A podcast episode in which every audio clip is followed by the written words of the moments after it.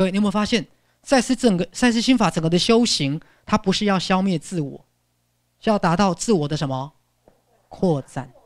各位，自我的扩展就是这个自我过去他只考虑现实，只考虑逻辑，只考虑所有的利害关系。各位，现在这个自我考虑什么？感觉。现在这个自我考虑什么？来自内心的。声音。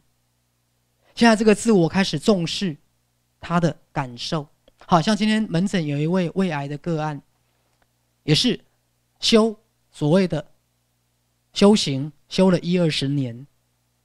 那我就问他：“你修到后来怎么样？”他说：“修到后来都没有感觉。”我就说：“你在修枯木禅哦，枯木禅。”对，好，因为他告诉我从小到大。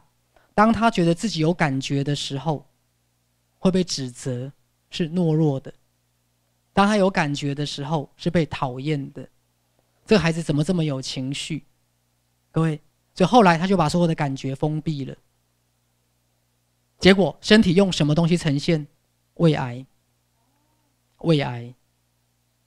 他让自己很理性，他封闭了所有的感觉，封闭了所有的感觉。所以各位。有时候所谓的修行，是直觉跟理性并进。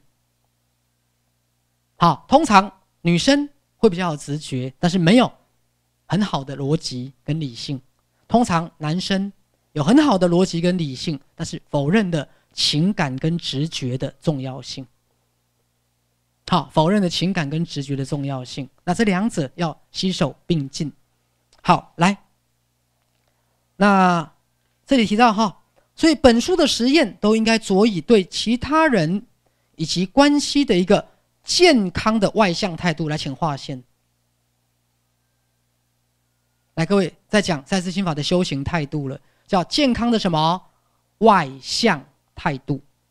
好，就是你必须要是一个心态健康的人，而且不是一个自我封闭的人，不是自我封闭的人。好。那如果你已经是一个退缩又内向的人，就应该努力的借由外在的活动与人建立关系，这会确保你的能力平衡成长，并让你的意识心逐渐接受你的内在潜能，有没有？所以心灵的发展跟人际关系的发展要齐头并进。好，就像赛斯也建议鲁伯，偶尔一个月一两次跟朋友聚餐。聊一些天南地北的东西，各位，好，很有疗愈性，很有疗愈性。